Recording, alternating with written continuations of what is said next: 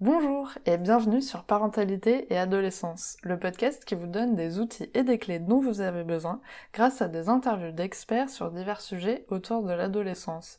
L'adolescence n'est pas obligée d'être synonyme de chaos, alors soyez joie, il y a des solutions. Avant de commencer, n'hésitez pas à suivre le podcast sur les réseaux sociaux Instagram et Facebook en tapant parentalité et adolescence car ça me permet d'échanger avec vous. Vous pouvez également vous inscrire à la newsletter sur le site parentalité et adolescence.com. Puisez au fond de vous pour découvrir ce qui vous fait vibrer. C'est un des nombreux messages que Christelle nous transmet dans cet épisode. Je suis ravie de vous proposer une interview de Christelle Froger, créatrice et consultante culinaire originaire de l'île Maurice. J'ai rencontré Christelle durant nos études de communication et je suis heureuse de pouvoir échanger avec elle sur son parcours qui je pense pourra en inspirer certains. J'espère que cet épisode vous plaira. Bonjour Christelle Bonjour Sarah Je suis contente de te retrouver aujourd'hui. Euh, alors pour commencer, pourrais-tu te présenter s'il te plaît? Oui, bien sûr. Du coup, euh, bah, comme euh, tu l'as dit, je m'appelle Christelle.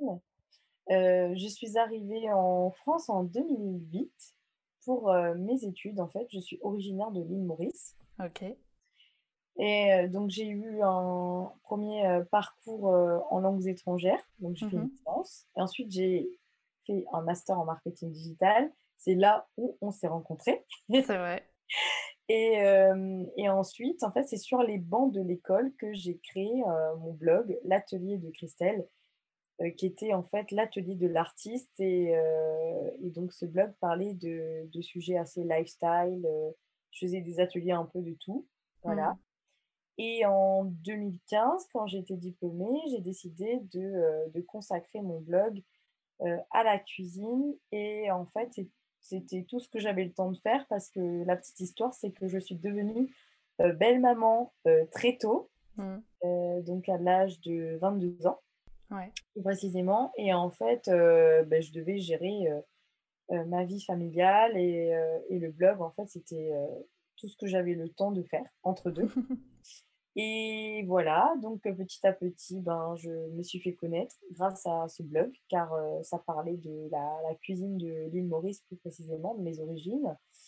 Et, euh, et donc, je suis devenue créatrice de contenu hein, en freelance. Ouais. Et ensuite, ben, petit à petit, ben, j'ai, j'ai fait aussi des ateliers culinaires, enfin des événements, pas mal de choses. Ce qui m'a conduit après, en euh, décembre 2020, à créer mon agence de, de communication événementielle spécialisée pour les métiers d'agroalimentaire et les métiers de bouche, qui s'appelle du coup Agence Christelle Food, Agence KF, donc un jeu de mots avec euh, mon prénom, mon nom de famille, Christelle Projet, comme un event.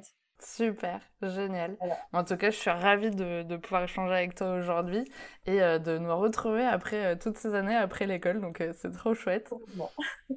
Alors du coup, comme tu nous l'as dit, euh, tu es originaire de l'île Maurice et tu es né là-bas. Jusqu'à quel âge tu y es resté Et euh, est-ce que tu peux nous parler un petit peu de ton enfance, du coup, que tu as pu euh, vivre un peu là-bas? Du coup, je suis restée à l'île Maurice jusqu'à l'âge de mes 18 ans. Ok. fait.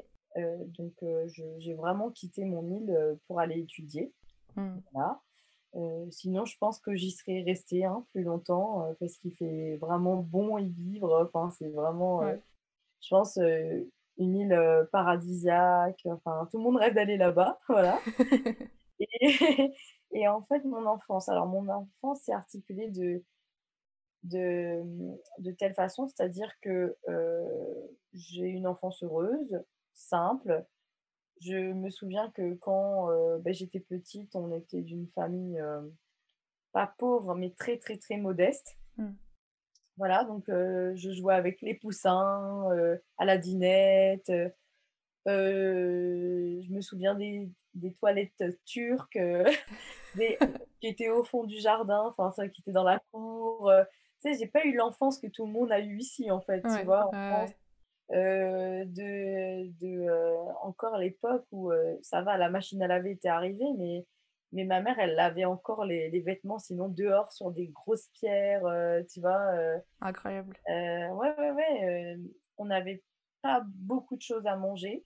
Mm. Notre alimentation était vraiment basée avec des choses très, très, très simples. et en fait, on se partageait les chambres aussi, parce qu'on n'avait pas beaucoup de chambres. Donc, on vivait avec ma grand-mère. Donc parfois je dormais avec ma grand-mère, parfois je dormais dans la chambre avec, mes... avec ma soeur, mon frère, parfois j'étais dans la... dans la chambre avec mes parents. Enfin vraiment, c'était pas... Enfin, je veux dire, j'ai une enfance, enfance assez enfin, très simple, voilà. ensuite, à l'âge de 6 ans, 7 ans, en fait, ce que je savais pas, c'est que parallèlement, mon papa et mon cousin, en fait, ils construisaient de leurs mains la maison après qui est devenue donc la nôtre après. Et mon père, il a monté un parpaing par parpaing pour faire une grande maison. Et, et du coup, j'ai, on a ensuite emménagé dans cette maison, voilà, qui est toujours la maison de, de mes parents actuellement. Et mon père aussi, il tenait absolument à m'ouvrir des portes. Donc, il a mis toutes ses économies, en fait, pour m'envoyer dans une école privée française. Parce qu'il faut savoir qu'à l'île Maurice, les écoles sont ce qu'on appelle des écoles du, du, gouvernement, donc des écoles publiques, et donc anglaises. Donc, tout le système est anglais, en fait, en anglophone là-bas. Ok. Et, euh, et, moi, il voulait vraiment que je puisse avoir un baccalauréat pour pouvoir ensuite euh, voyager et, euh, et venir plus facilement en France. Parce qu'il y a beaucoup de gens qui ne sont pas conscients, mais pour venir en France, il faut quand même passer des tests de langue, des tests pour prétendre à un visa. Et moi, je n'ai pas passé tous ces tests-là vu que j'avais un baccalauréat français. Trop bien. Voilà. Donc, ça s'est fait de la sorte. Et mes parents, alors, quand je dis mes parents, ma mère, très cool, très maman poule, qui s'est arrêtée de travailler pour s'occuper de moi d'ailleurs. Mmh. elle m'a vraiment, elle a vraiment été un exemple pour moi parce que elle a dédié toute sa vie à ses enfants. Mmh. Donc, elle cuisinait tout le temps. Elle se levait à 5 heures du matin. On entendait de ses casseroles en cuisine. Elle euh, nous préparait notre déjeuner parce que là-bas, en fait, il n'y a pas la cantine comme ici, en fait. Ou dans mon école, la cantine était payante. Donc mes parents déjà ils payaient mon école, donc ils ne pouvaient pas se permettre de payer en plus de ça la cantine. Et donc ma maman nous préparait notre déjeuner pour mon père et moi pour le midi, le casse-croûte. Euh, elle préparait le plat du midi, puis elle renquillait pour le plat du soir. Enfin, c'était... Hmm. Et moi, c'était euh, vraiment, tu avais l'impression que c'était un restaurant en fait. C'était Euh, voilà. Et, euh, et, du coup, euh, ben, j'avais tout ça en fait comme, comme exemple. Plus, j'étais je suis de la communauté tamoul, donc communauté, je sais pas dire assez très cool, mais aussi très, tu il faut qu'on marche droit. Mmh. donc c'est vrai que je comprenais pas, mais il y avait plein de dangers. Et du coup, j'avais pas le droit de sortir.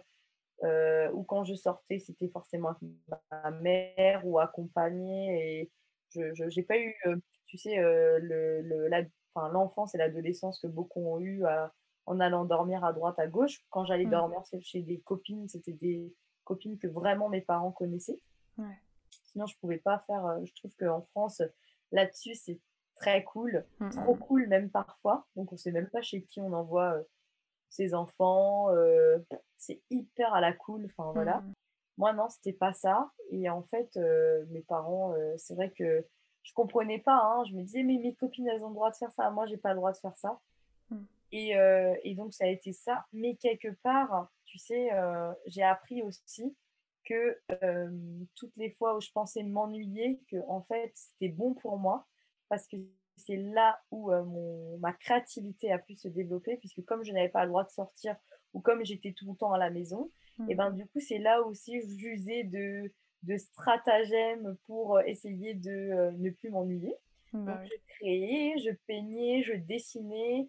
Donc, toutes mes passions, en fait, d'ailleurs, ont émergé à l'âge de 4 ans. J'ai fait mes premiers dessins à l'âge de 4 ans. Après, ça n'a fait que grandir. J'ai développé une passion aussi pour le chant. Mmh pour euh, tout ce qui était artistique finalement, pour les langues étrangères aussi, c'est ce qui m'a amené euh, à faire des études de langue, parce que je les apprenais en autodidacte chez moi. Trop bien.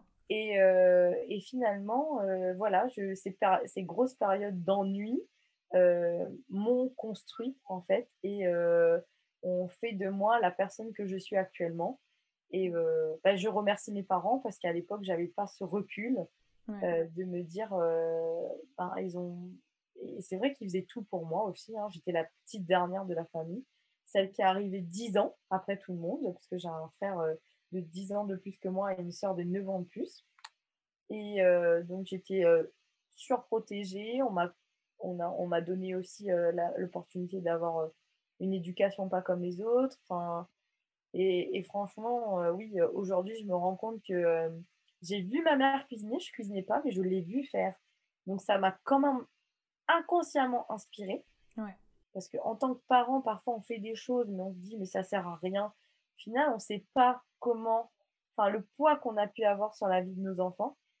Et mon père, c'était un, pour moi un homme d'affaires, enfin, il est directeur commercial en fait, dans la même boîte depuis, euh, depuis toujours. Et je l'ai vu avoir du bagou, connaître tout le monde, discuter avec tout le monde. Ma mère, c'est pareil, c'était une négociatrice.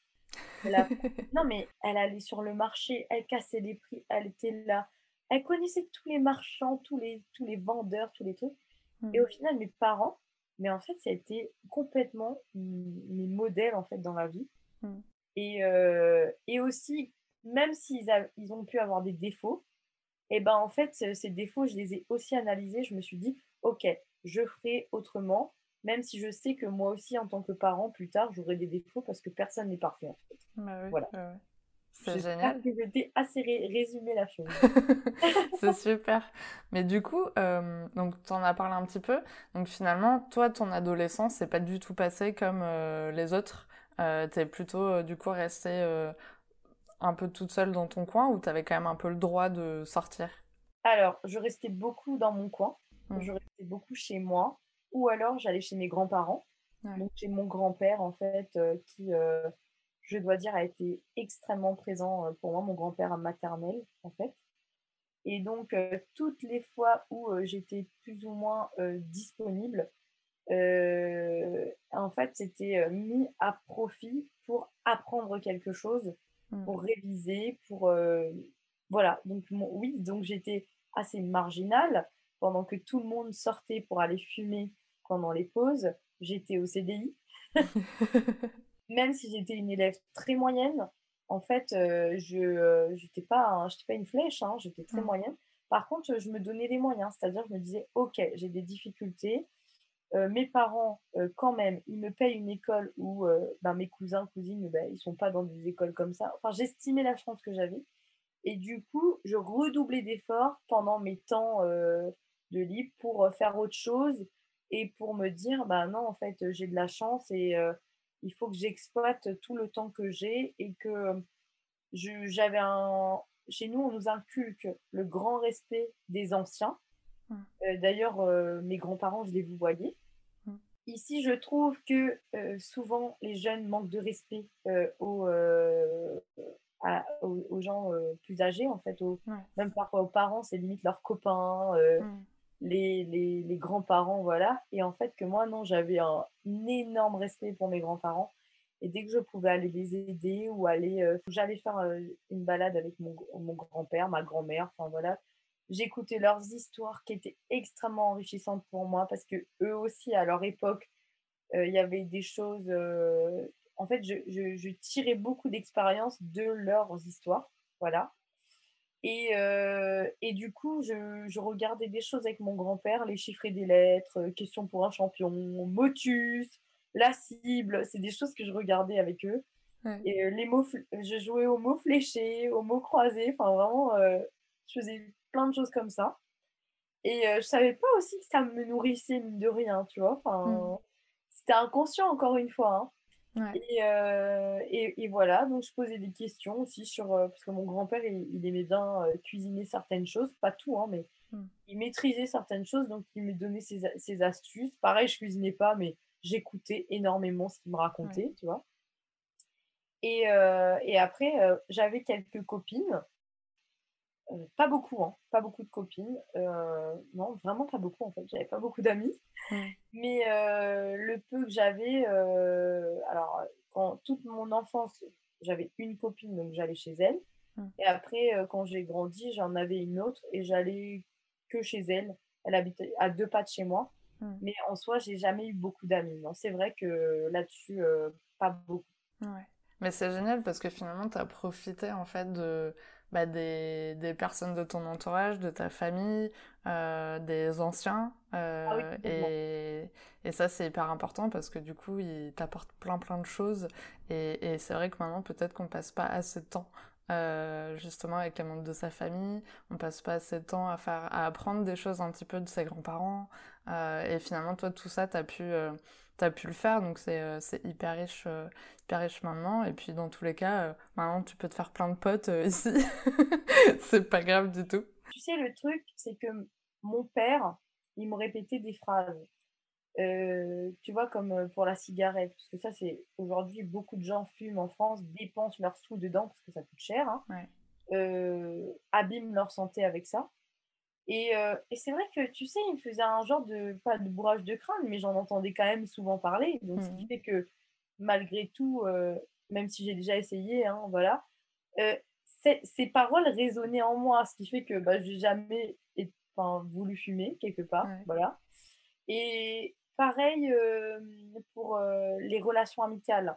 C'est vrai que je m'attache, enfin, de, toute ma vie, hein, jusqu'à même mes 32 ans, j'ai toujours cherché à avoir euh, des amis, des copines, avoir un peu tout ce que tout le monde avait. Mmh. Mais au final, quand je regarde, mais c'est vrai que mais mon père me disait toujours, tu vas voir, des amis, tu n'en auras pas beaucoup dans ta vie. Mais ceux qui resteront, ce seront les vrais amis arrête de t'attacher à tes amis. Tu es ami, mais tu es ami aujourd'hui, tu seras pas peut-être pas ami demain avec ta famille, elle restera toujours là. Et en fait, ici, on est beaucoup trop copains, copines. Ça, c'est, j'ai l'impression que les jeunes en France, toute leur vie, c'est leurs copains et leurs copines, et très peu euh, leurs parents. Alors, évidemment, je ne mets pas tout le monde dans le même euh, panier, hein, mais c'est un constat euh, global que j'ai pu faire en étant ici c'est qu'en fait, euh, on veut, je sais pas, bien se faire voir, être dans le truc, on veut être bien et tout ça. Et en fait, on s'attache à des choses éphémères et qui ne durent pas, en fait. Alors que la famille, c'est vrai que si on en prend soin, bah, elle restera toujours là, en fait. Très beau message, incroyable. non mais c'est hyper intéressant en plus d'avoir ton point de vue comme ça extérieur, parce qu'effectivement on n'a pas du tout eu euh, la même adolescence et, et, c'est vrai que t'as pas tort du tout sur le fait que bah quand t'es jeune effectivement t'es très sur tes amis parce que alors je sais pas si c'est inconsciemment on sait que la famille sera toujours là et du coup peut-être que on se donne pas la peine euh, de cultiver ça euh, alors que les amis, effectivement, vu que c'est quelque chose d'extérieur, bah, ça vient, ça part, et t'as peut-être plus tendance à vouloir cultiver ça en disant, bah, c'est pas, pas là pour toujours, quoi, il faut, il faut y faire attention. Euh, mais c'est intéressant, du coup, d'avoir euh, ton regard là-dessus.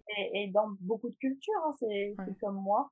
C'est-à-dire, si tu regardes dans d'autres pays, la famille, c'est super important, en fait. Et c'est important, ça passe avant tout. Ça même, je vais pas citer les cultures en question, mais je pense que les gens qui regarderont, qui sont d'autres cultures comme moi, euh, as, parfois même, il y, a la famille, ça passe avant la, la, pour un, un, un, homme, ça passe avant sa femme, quoi, tu vois. Enfin, mmh. là, c'est un peu trop, c'est un peu trop, hein, c'est hein, c'est mais je veux dire, euh, parce que mine de rien, moi, je savais que euh, la famille que je construirais, elle serait aussi importante. Comme je disais, j'ai pris le bon, j'ai laissé le mauvais de la culture euh, mmh. de laquelle je viens. Il y a aussi des mauvais côtés. J'ai vu des, des belles familles qui étaient beaucoup trop présentes dans, dans la vie de couple de leurs enfants, par exemple. Et je me suis dit non, alors faut qu'il y ait un dosage. C'est-à-dire, euh, évidemment, mes parents, faut qu'ils soient là, mais après, mes parents, c'est pas des gens à s'imposer, hein, voilà. Mais euh, c'était aussi à moi de, euh, de leur donner leur place, c'est-à-dire de dire bon ben oui, vous êtes là, vous êtes important, mais maintenant j'ai aussi fondé ma propre famille en fait. Ouais. Voilà, donc après ça, existe aussi en France, hein, des belles familles qui sont un peu envahissantes, voilà. Mmh. Euh, mmh, mmh, je te vois pas. oui, bah oui, on en connaît, hein, c'est, c'est pas facile. J'ai, je pense que, enfin, j'ai fait de la philo, hein, et mon prof de philo, il sait pas à quel point en fait ça m'a servi. voilà, euh, quand on parlait d'altruisme, euh, de d'introspection, je trouve que euh, on devrait tous plus être déjà altruistes, se mettre à la place des autres, pour comprendre aussi des mécanismes de pensée, de pourquoi la personne a fait enfin, comme ça. Mmh. Et aussi d'introspection, pourquoi nous, on réagit de cette façon par rapport à la situation. Et, et voilà, donc moi, je me suis beaucoup introspectée, je pense. Hein, je suis encore beaucoup trop altruiste parfois et j'essaie de trouver un dosage entre les deux. Ouais. Bah, de toute façon, je pense que c'est un travail qu'on fait sur soi tout le long de sa vie, donc euh, pas de panique, mais c'est vrai qu'en même temps, tu l'as fait peut-être assez tôt parce que tu as, eu du temps aussi euh, toute seule pour réfléchir, pour prendre du temps pour toi. Euh, donc effectivement, ça dépend comment chacun a grandi. Et du coup, quand tu es arrivée en France, tu avais quel âge? Est-ce que tu t'es adaptée facilement? En fait, quand je suis arrivée en France, je disais j'avais 18 ans. Ouais. Donc, euh, je me suis adaptée facilement parce que je pense que plus tu arrives jeune dans un pays et plus c'est facile.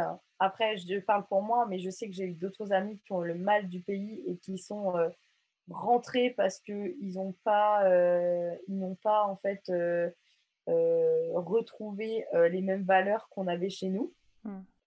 et puis, le truc, c'est que moi, mine de rien, mes parents, ils étaient toujours très ouverts euh, vers les étrangers, donc même à l'île Maurice. Donc euh, mon père, il travaillait avec des Français, tout ça. Donc j'avais euh, déjà des notions, mmh. si tu veux, et comme j'étais dans l'école française et puis que je côtoyais beaucoup de Français, je voyais un peu certaines façons d'être, tu vois. Et si tu veux, j'ai pas du tout été choquée en arrivant ici, enfin un peu peignée sur certaines choses. Mmh. et, et, du coup, finalement, j'ai vu euh, aussi en la France euh, un pays rempli d'opportunités. Euh, parce que, bah, attends, chez moi, il y a plein de choses qui n'existent pas. Hein. Ou alors, si ça existe, ça, ça, ça, ça n'est accessible qu'à des gens d'un certain niveau social. Moi, ma famille était de classe moyenne. Donc, voilà. Et puis, il y avait des choses que je ne faisais pas aussi parce que j'étais là-bas. Tant que tu n'es pas marié, tu ne quittes pas le toit de tes parents, par exemple. Hmm. Et donc, en arrivant ici, pour moi, j'ai vu. Euh, c'est comme si on me déroulait le tapis rouge, en fait, tu vois. Attends, euh, ici, je vais pouvoir euh, faire tout ce que je veux, en fait, tu vois. je vais pouvoir encore plus mettre à profit la, tous mes talents, tout ce que je fais, tout ce que. C'est incroyable. L'université, c'est gratuit. C'est. Enfin je pense qu'il y a beaucoup de gens en France qui se plaignent et qui se rendent pas compte en fait de de, de mais que la France c'est une mine d'or en fait qu'il y a, y a tellement de choses en fait tu vois? Mmh. voilà non, c'est sûr. non non non je me suis euh, carrément adaptée moi c'est en plus Bordeaux j'ai carrément adapté Bordeaux parce que mmh. je sais pas s'il y a des Bordelais qui regarderont la, la, la vidéo et au moins moi Mais euh, tu vois, euh, typiquement à l'époque, euh, je, m'étais fait un réseau de malades. Je rentrais dans n'importe quel magasin, tout le monde me connaissait. je faisais, quand j'avais 20 kilos de moins, je faisais des photos, j'étais plutôt dans la beauté. j'ai fait deux émissions quand j'étais à Bordeaux. j'étais aussi, j'avais une, j'avais une amie à l'époque qui était, qui était styliste, bah, qui me faisait pas mal travailler, qui m'avait fait travailler pour la ville de Bordeaux comme ambassadrice. Donc, euh, j'avais aussi mes, euh, ma photo euh, régulièrement dans les magazines, sur les panneaux publicitaires, pour, plein de trucs, quoi. Donc, c'est mmh. vrai que pour moi, Bordeaux, c'était juste une aubaine. Enfin, c'était la France. C'était. Et quand je suis arrivée en Normandie, parce qu'aujourd'hui, c'est là où j'habite, je me suis dit, ah, et tout, oh là là, j'arrive dans un coin où il n'y a rien, enfin, par rapport à Bordeaux, bah tu vois, ça, faisait un truc émotionnel, c'est très fort. Mais au final, je me suis dit, mais attends, c'est moi qui vais révolutionner mon propre monde et je vais, euh, je vais créer quelque chose. Et aujourd'hui, j'ai bâti aussi quelque chose euh, ici en Normandie et je suis hyper contente en fait. Mmh. Mmh, c'est trop bien. Alors, on va parler un petit peu maintenant de ta vie perso. parce qu'on en parlait déjà pas assez, donc euh, on, en rajoute une petite couche. Euh, aujourd'hui, du coup, tu es mariée euh, à un homme d'origine française et qui avait déjà deux filles, donc tu en as parlé tout à l'heure, tu étais belle-mère avant d'être mère. Est-ce que, même si c'était pas tes filles, tu avais, tu as envie un petit peu de transmettre ta culture mauricienne? Oui, alors au début, j'avais surtout envie de triper tout le monde. soyons honnêtes, hein, les belles mamans qui vont regarder la vidéo, hein, au début, c'est dur, hein, parce qu'il faut se, faire une place. Surtout euh, euh, quand il y a deux filles et un papa. Les filles euh, sont souvent très papa. Voilà. après, j'avais aussi beaucoup de volonté de me faire accepter. Donc, ce qui fait que oui, on a fait notre lune de miel, mais on les a emmenés avec nous. Mmh. Voilà. On les a beaucoup intégrés. Au début, mon mari les avait une semaine, un week-end sur deux. Mmh. Du coup, vu que j'étais là, on a commencé à les prendre une semaine sur deux. Voilà. Donc comme ça, ça me permettait de m'en occuper et tout ça. dès qu'on allait quelque part en week-end, même si c'était pas notre tour de les garder, ben, on, demandait à les garder en fait. Donc on les mmh. emmenait avec nous en week-end. Donc oui, mes premières années de mariage, c'était surtout des semaines d'intégration. voilà. Et, et, alors, leur maman est d'origine mauricienne aussi. Donc on est une grande famille. Voilà. du coup, mais elle, elle est arrivée en France quand elle avait, elle était petite, je crois qu'elle avait 4 ans, si mes souvenirs sont bons. Donc, elle, elle c'est plus sa maman elle qui, qui faisait des, plats mauriciens. Donc après, elle, elle cuisinait français, enfin un petit peu mmh. mauricien, mais surtout français. Donc finalement, c'est plus moi qui ai transmis la culture mauricienne aux filles. D'accord. Et, avant mon arrivée, Fabrice, il faisait, enfin Fabrice, mon mari, du coup, il faisait, il faisait des plats style de la mousseline, du jambon, steak haché, purée, enfin des, coquillettes, enfin, je sais pas, des, pâtes, euh, des nouilles, enfin, des trucs avec du La grande cuisine. C'était les repas, euh, la grande cuisine, voilà. Et quand je suis arrivée, en fait, j'ai un peu révolutionné tout ça en disant, mais non, mais il y a des spécialités mauriciennes. Euh, puis moi, je vais faire de la vraie purée. Puis moi, je fais, sachant que moi-même, hein, j'étais novice en cuisine. Et c'est vrai que oui, en fait, je pense que j'ai beaucoup transmis aux filles la culture mauricienne par rapport à la cuisine la cuisine, ça fait partie de la culture, en fait. Hmm. Et, euh, et, aussi par rapport à. Hmm, au, chez nous, on a un système très. Euh, je sais pas ce que ça se dit, méritoire. Voilà. C'est-à-dire, euh, tout, tout se mérite. D'accord. Voilà. Et euh, ici, je trouve qu'on donne beaucoup trop facilement tout aux enfants, en fait, même quand ils ne méritent pas. Voilà. Et, et, en fait, quand je voyais mon mari qui aime vraiment beaucoup gâter ses enfants, c'est pareil avec mon fils. Hein notre mmh. fils, voilà, c'est pareil. Euh, moi, j'étais là, non, attends, euh, ils apprendront jamais rien en fait si tu leur donnes tout sur un, sur un plateau comme ça, hein, euh, doré. moi, moi, attends, moi, pour ne serait-ce que partir en vacances quelque part, il fallait que j'ai des bonnes notes, il fallait que j'ai un comportement irréprochable. Sinon, c'était clair que si je regardais trop la télé, mon père débranchait la télé si j'ai été trop sur Internet, mon père débranchait, il, il, se désabonnait euh, au truc Internet, quoi. J'ai dit non, mais. Et, franchement, c'est des choses qui te traumatisent, mais en même temps, ça te pousse. C'est un peu la carotte qui fait avancer l'âne. Hmm. Du coup, tu te dis, euh, attends, je vais bosser pour y, arriver. Donc, moi, y a, toute mon éducation mauricienne, évidemment, je voulais euh, aussi le, la transmettre, à mon mari, déjà, pour qu'il comprenne euh, cette façon de, faire. Et bon, c'était très dur parce que je suis arrivée, en fait, euh, les filles, elles avaient déjà 10 et 12, 12 hmm. ans. Donc, euh, donc, si tu veux, j'arrive un peu comme un cheveu sur la soupe. Donc, j'ai petit à petit réussi à faire comprendre certaines choses à mon mari. Mais pour lui, enfin déjà, je pense que les divorcés, ils ont beaucoup de culpabilité parce qu'ils se disent, ben voilà, j'ai envie de me rattraper autrement, donc je vais gâter mes enfants. Mais au final, c'est pas une bonne stratégie parce que on se rend compte que ben, les enfants divorcés, après, ils jouent sur tous les tableaux parce que forcément, euh, ils ont. Vous imaginez le pactole que c'est d'être un enfant divorcé.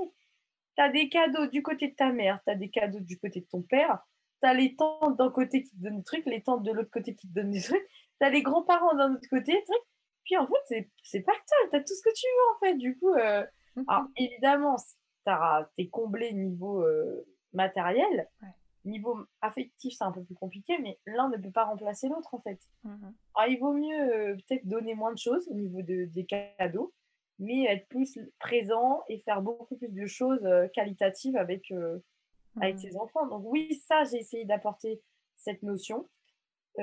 aussi la notion de, de, les suivre au niveau de l'éducation, parce que je trouve qu'il y a beaucoup d'enfants qui sont livrés à eux-mêmes ici et, et, pas très très bien orientés. Alors, je parle pas des conseillères d'orientation, hein, excusez-moi, mais parfois je me demande si c'est des plantes vertes en fait qui sont là juste pour être là et, et qui n'orientent pas vraiment en fait leur qui, qui, sortent la documentation de l'ONICEP en fait, tu vois, enfin qui Va sur le site de l'ONICEP. Ah oui, c'est sûr, ça m'aidera à, trouver ma voie, tu vois, mais pas vraiment. De toute façon, l'orientation, c'est des sujets euh, qui reviennent souvent euh, à ah, l'adolescence, c'est problématique. Et c'est vrai que bah, justement, j'ai participé à un atelier il n'y a pas longtemps euh, sur euh, justement des auprès de jeunes qui cherchent leur orientation, justement qui sont perdus, il y en a qui sont déscolarisés, il y en a qui savent pas du tout euh, où aller. Et en fait la plupart du temps c'est parce que bah, soit ils ont pas les bonnes informations, il y a un manque d'informations ou ils se font une image un petit peu, ils ont une vision d'un métier et au moment où ils le font, bah en fait ça correspond pas du tout à ce qu'ils pensaient quoi. Donc, euh, en fait, le côté information, c'est euh, assez, euh, assez important. Ouais, il y a un gros travail à faire là-dessus. Moi, personnellement, au niveau de mes belles filles, en fait, surtout de la première qui a été beaucoup plus avec nous, parce que la deuxième, elle était beaucoup plus chez sa maman. Donc, la première, en fait, on... enfin, même les deux, mais on voit quand même une différence entre les deux, voilà. c'est que je, je, tant que je pouvais les emmener à des événements, à des salons, leur faire participer à des choses nouvelles, ben, je le faisais en fait. Mmh. Ce qui faisait que, ben, à un moment, la, la grande, ben, elle, elle a fait, alors, tout le monde l'avait orientée vers la gendarmerie, nous on l'avait suivi, hein. On l'avait suivi à fond là-dessus. Et en fait, un jour, les vœux étaient dépassés en plus en troisième, hein, c'était dépassé. Elle dit en fait, non, on était à deux semaines des vœux, entre comme ça, de confirmation. Elle fait, en fait, je sais ce que je veux faire. Je vais être chef.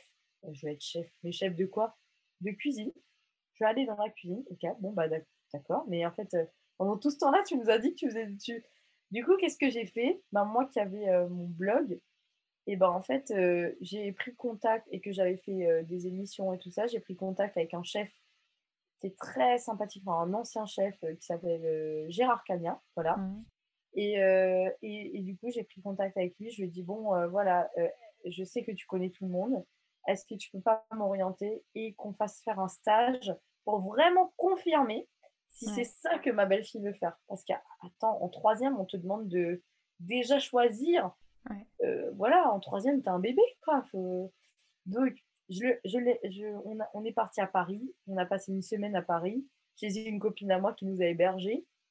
Euh, et du coup, tous les jours, je l'emmenais à son stage. Euh, et euh, elle, allait, elle est allée dans un restaurant bistronomique, en fait, pas loin de l'école Ferrandi d'ailleurs. Mmh. Voilà. Et, et après, en, en, finissant cette semaine, elle m'a dit Oui, je suis sûre, je veux faire ça. ça. Mais ça a été un accompagnement, tu vois. Ça a été. parce que moi, mes parents, ils m'ont beaucoup accompagné en fait dans ce que mon père, il m'a accompagné. Alors, il m'a accompagné, mais en même temps, il a fait aussi avec, je pense, euh, ses moyens et avec euh, son éducation. Hmm. Parce qu'il faut dire que aujourd'hui, je pense qu'il comprend ce que je fais, mais à l'époque, euh, eh, les parents, ils ont du mal dès que ça sort du cadre. Tu vois? Ouais, Ils s'inquiètent pour toi, tu sais, dès que tu vas vers des sentiers un peu inconnus, tu vois, toi, je pense que c'est pareil, tu es quand même sur un créneau un peu pas comme tout le monde. Et moi, pareil, tu vois. Et, euh, et franchement, euh, ça a été un, comment dire, tout un, cheminement. Et, et aujourd'hui, ce que j'invite les parents à faire, un peu comme mes parents m'ont aidé, enfin, mes parents m'ont orienté, mais après, j'ai fait un peu mes choix. Mais c'est que, en fait, euh, faut pas brider l'enfant à faire médecin, avocat, à travailler dans des bureaux et tout ça. faut surtout essayer de comprendre euh, ce que l'enfant a au fond de lui, ça peut, être, ça peut partir d'une passion. Il aimait le dessin et un jour il sera illustrateur ou il sera styliste ou il sera euh, euh, architecte. Tu vois, ça peut ouvrir sur tellement de portes. Une passion peut ouvrir sur tellement de portes. Mais en fait, je trouve qu'aujourd'hui, on a on n'accompagne pas assez. Et moi, c'est ce que j'ai voulu donner à mes belles filles. Mmh. et ce que j'ai envie toujours de donner, à les accompagner là-dedans, en fait, tu vois. Mmh. Ah, c'est génial. Voilà. Et, et du coup, comment ça s'est passé avec ton fils, du coup, lui qui est plus jeune et qui a 4 ans Est-ce que du coup, tu as pu un peu plus euh, rentrer dans cette culture euh, mauricienne plus rapidement qu'avec tes belles-filles finalement et par rapport à ton mari euh, est-ce que tu as pu en parler avant avec lui? Au niveau de l'éducation est-ce qu'il y a eu t'as vu une différence entre tes belles-filles et ton fils finalement? Alors mon mari dit c'est très François le français. Enfin il est très ouvert hein. mais ce que je veux dire c'est que pour lui ses enfants sont français. Et il a raison puisqu'ils sont nés sur le territoire français voilà. Mais les origines sont là. on ne peut pas admettre que mon fils est à quand même 50% mauricien, enfin, de 200 en tout cas, tu vois. Donc moi, j'ai dit, je suis désolée, je suis mauricienne, mon fils, il a du sang mauricien, et pour moi, il faut qu'il soit conscient de ça, tu vois. Mmh. Et ce qui fait que, oui, euh, dès que je peux, j'appelle mes parents, euh, on discute en créole, mon fils nous entend parler en créole, je ne lui impose pas et je ne lui parle pas en créole. parfois, ça m'échappe, hein, voilà. Mmh. Mais pour moi, c'est important qu'il entende cette langue, tu vois, mmh. euh, qu'il mange aussi des plats mauriciens. Et moi, je vais pas aller inventer des noms. Hein. Tu sais, en France, on dit la petite sauce. Euh, on ne donne même pas de nom à, certains plats. On donne le plat, l'enfant il mange, il sait même pas ce qu'il mange en fait. Voilà. Il n'est même pas cultivé au niveau de, de ce qu'il consomme. Moi, mon fils, euh, il sait déjà ce que c'est que le miso la soupe miso, tu vois, euh, ce qui est japonais. Il sait, il sait déjà euh, ce que c'est que la sauce soja. Il sait ce que c'est que le parmesan. Il sait, euh, il sait ce que c'est qu'une. Les noms des plats, je j'ai jamais utilisé un langage bébé avec mon fils. Mange le petit truc, les petites pâtes, les petits trucs. Mon fils, je vais pas faire un plat à part. Mon fils, je fais un plat pour nous, il mange la même chose. S'il mange pas ça, il mange rien d'autre. Hein. Mmh. Il n'a pas de dessert. Alors on peut me dire, ouais, c'est pas bon. Alors aujourd'hui, c'est l'enfant roi. Hein. C'est la théorie de l'enfant roi. Il n'a pas envie, mais il faut le laisser. Mais non, c'est quoi ça? Je respecte les gens qui, qui, pensent comme ça, mais je vois aussi les adultes que ça donne après. Voilà. ah, euh, à bon entendeur, salut. Hein. Je... Voilà. Mon fils, il va chez n'importe qui, il mange ce qu'il y a. Après, il n'aime pas des choses. Je sais qu'il n'aime pas le fromage de chèvre. Ça, c'est ses goûts. Je ne vais pas lui imposer. Il, n'aime pas. Je l'ai testé plusieurs fois. Il n'aime pas. Donc, ça, je ne vais pas le dégoûter. Mais ce que je veux dire, c'est qu'il connaît les noms traditionnels des plats. Hmm. Et il les connaît depuis qu'il a un an et demi. Enfin, depuis qu'il il a l'âge de parler, en fait. Et c'est hyper drôle d'entendre des mots un peu compliqués qui sortent de sa bouche parce qu'en fait, si tu veux, comme on en a parlé, comme de la pluie et du beau temps, et on a, on a appelé un chat un chat, du coup, bah forcément, euh, son langage s'est aussi développé et euh, il est capable aujourd'hui de, euh, de comprendre qu'il y a différentes langues, différentes cultures. Il, comprend que je viens d'un autre pays, que c'est une autre langue et ça, c'est juste merveilleux. Et, et je, lui fais je lui fais écouter des, des musiques du monde dans différentes langues, des musiques de chez moi et en fait, il apprécie une très grande variété et son oreille, euh, euh, voilà, son, oreille est, je trouve qu'il capte beaucoup plus de choses. Et pareil, je lui ai appris l'anglais parce qu'à l'île Maurice, c'est très important l'anglais. Et en fait, euh, il capte tout. Il capte absolument tout et c'est super, tu vois. C'est génial. Et alors justement, ce que je trouve intéressant en plus, c'est que ta culture fait complètement partie du coup de ton métier aujourd'hui. Euh, est-ce que tu peux un peu nous en parler? Parce que c'est ça que je trouve assez euh, incroyable. C'est finalement, du coup, ce qui est bien, c'est que tu l'as bien expliqué aussi euh, par rapport à ton enfance, à ta famille, à ce que ça avait pu, ça avait pu un peu t'inculquer. mais du coup, est-ce que tu pourrais nous dire un peu ce que tu fais aujourd'hui? Parce que c'est assez chouette, je trouve. Alors oui, alors donc comme je le disais, j'ai démarré un, mon blog sur les bancs d'école, mmh donc blog que j'ai repris blog euh, auquel pas grand monde croyait. Hein.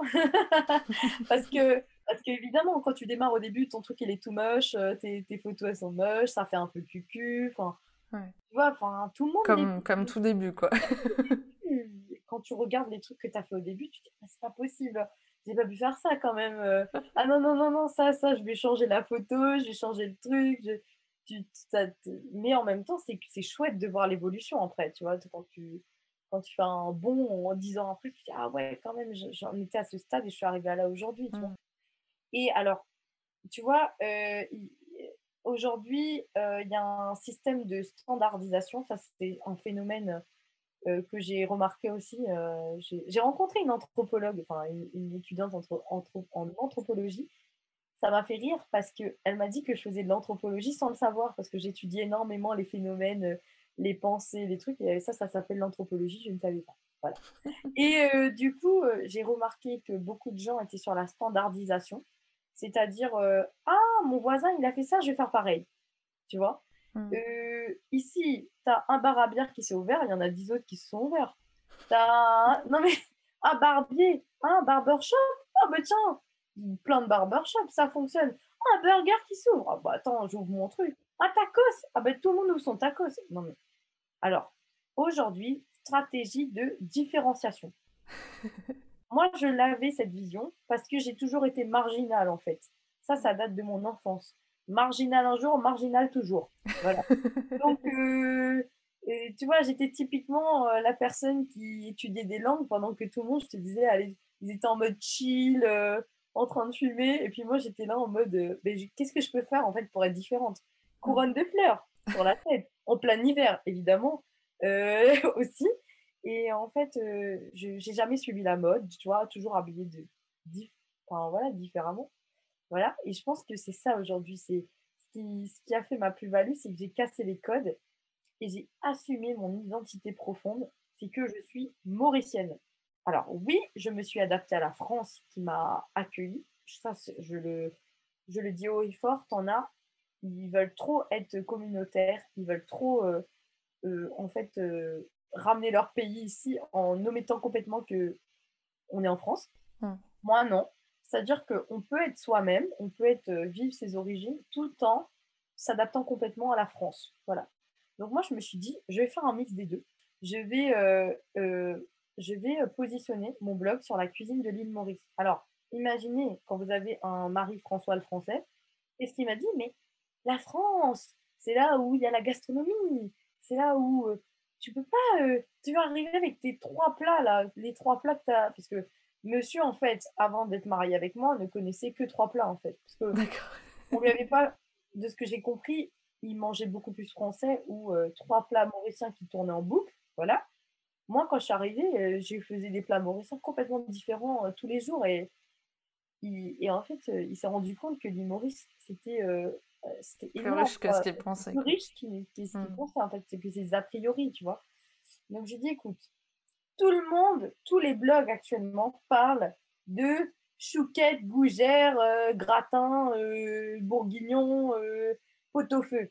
J'ai dit, si j'arrive et que je fais ça, en quoi je peux tirer mon épingle du jeu, en fait? En quoi je peux me démarquer?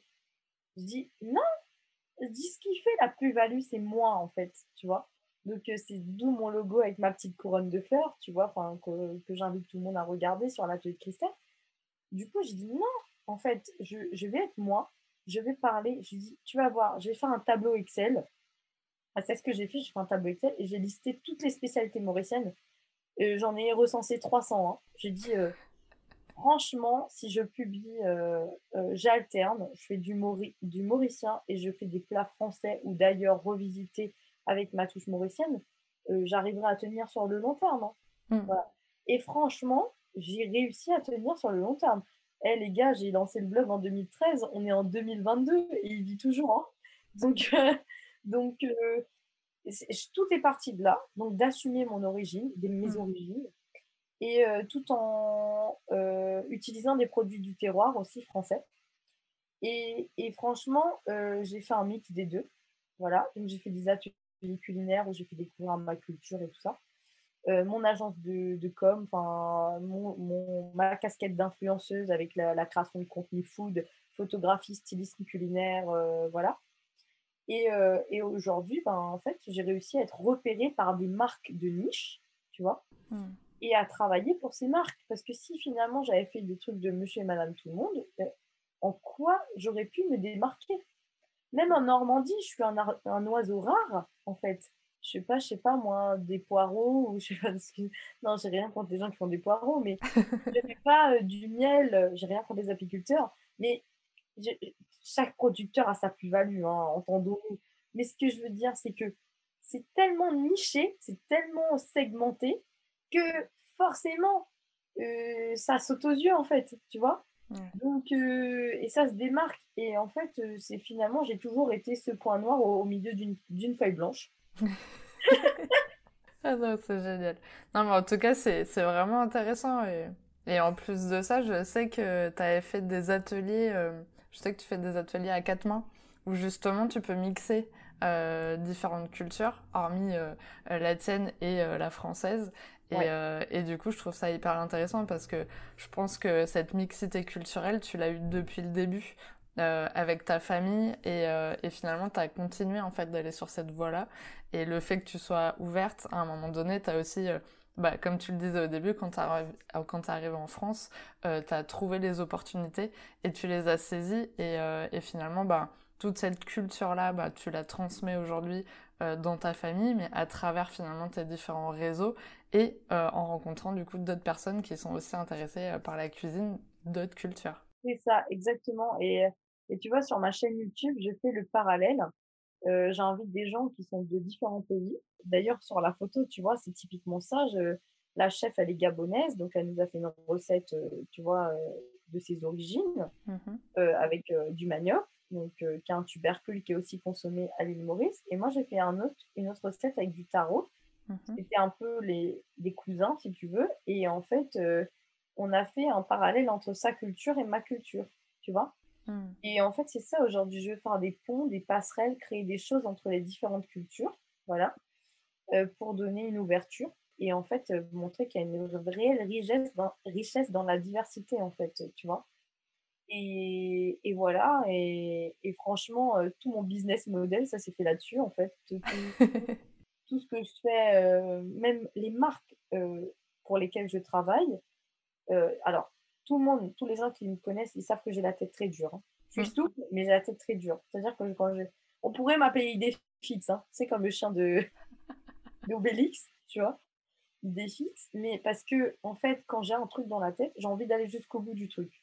Donc, euh, quand même, euh, tu vois, j'ai une émission qui va faire appel à moi pour euh, montrer une recette ou un, n'importe quoi, je vais, vais pas écraser mon identité pour correspondre à l'émission ou pour correspondre. alors, je m'adapte au client, hein, surtout quand il n'y a pas mon nom dessus, quand je travaille avec ce qu'on appelle en marque blanche. là, je m'adapte à l'image. Par contre, si les gens décident de s'associer à moi, mon identité, il faut qu'elle soit là. C'est-à-dire que même si on voit une un, un, produit du terroir français tout ça, il faut que je puisse apporter ma touche et ma pierre à l'édifice et mon côté mauricien exotique. Et ça, c'est euh, indéniable, c'est ce qui fait ma force, c'est ce qui fait ma richesse et, et j'ai envie de dire euh, dans tout, quoi. Dans l'éducation de mon fils, dans, dans mon entreprise, dans ma façon de traiter aussi mon équipe. Euh, je veux que ce côté euh, toujours faire vivre l'île Maurice en étant en France. Hmm, c'est génial. Alors on arrive à la question pour les auditeurs justement. As-tu un message que tu as envie de transmettre aux personnes qui nous écoutent aujourd'hui? Moi j'ai envie de dire aux gens, euh, euh, puisez en vous, puisez en vous. Euh, essayez de vous rappeler tout ce dont vous aviez envie de faire quand vous étiez petit. Revenez aux sources, revenez à la base. Parce que c'est finalement ça la on ne se rend pas compte à quel point euh, toutes ces petites voix intérieures ou, ou, le cercle qui te dit tu peux pas le faire pour telle ou X raison, et en fait, tu, finalement, ça te déconstruit. Déconstruit, enfin, tout ce qui vous a déconstruit va vous permettre aujourd'hui de vous reconstruire, en fait. Hmm. Et, et puiser même euh, des, des, bonnes, enfin, retirer même des bonnes choses de vos échecs. Des, des échecs de vos parents et arrêtez d'en vouloir vos parents de ne pas avoir fait telle ou telle chose parce que de toute façon, on ne peut pas revenir en arrière. et vous-même, vous ne savez pas quel genre de parent vous allez être. voilà, parce que forcément, hein, on ne voit pas ses propres défauts. Hein. Mm. Mm. Voilà, et euh, essayez de vous servir du mauvais pour en faire quelque chose de bon, du, de l'imparfait pour en faire quelque chose de parfait. Et même quand vous rencontrez des épreuves, bah en fait, ça sert à rien de stresser, ça sert à rien de, de pourrir la vie des gens. Il faut juste rebondir et se dire ok, je, moi je vais faire quelque chose de bien et je vais y arriver en fait. Hmm. Et déchirer tout. Voilà. C'est un super message, j'adore. et alors pour finir, où pouvons-nous suivre tes aventures Est-ce que tu es présente sur les réseaux? Ah ben évidemment, je viens de je suis créatrice de contenu. Alors euh, on peut me suivre sur Instagram, sur Facebook, sur euh, YouTube évidemment, parce que là j'ai relancé ma chaîne YouTube euh, avec des vidéos sur tous les vendredis à 17h30. Donc faut y aller. Voilà. Il faut y aller. Vidéo lifestyle, il y, a, du vlog, il y a de tout, il y a des recettes, il y a des bonnes adresses, il y a du do it yourself, il y a vraiment tout. Euh, sur LinkedIn aussi, on peut m'ajouter Christelle Froger, hein, parce que je mhm. suis aussi là euh, pour répondre à des questions. Je suis aussi, euh, j'aime aussi faire du réseau, c'est-à-dire si je peux aider quelqu'un à mettre en lien avec quelqu'un, je le ferai avec plaisir. Surtout pour la recherche de stage. T'es hyper efficace. je suis hyper efficace, j'ai une armée de stagiaires, voilà. Et, euh, voilà quoi. Donc, euh, euh, et puis si vous testez mes recettes ou si je vous ai inspiré, bah, partagez une story, identifiez-moi, je la repartagerai. Voilà. Super. Bon, en tout cas, mais merci beaucoup d'avoir accepté mon invitation. je suis trop contente d'avoir fait cet épisode avec toi. Au moins, ça a permis euh, bah, de nous revoir un peu euh, en visio euh, après toutes ces années. Donc, c'est vraiment trop, trop chouette. Et j'espère que du coup, cet épisode vous aura plu, en tout cas. Ouais, moi aussi. Merci d'avoir écouté l'épisode jusqu'au bout. J'espère qu'il vous a plu. N'hésitez pas à le partager auprès d'un parent qui pourrait en avoir besoin de noter l'épisode si la plateforme d'écoute vous le permet, car ça aide le podcast à être référencé et donc à être plus visible pour d'autres auditeurs. On se retrouve la semaine prochaine pour un nouvel épisode. À bientôt!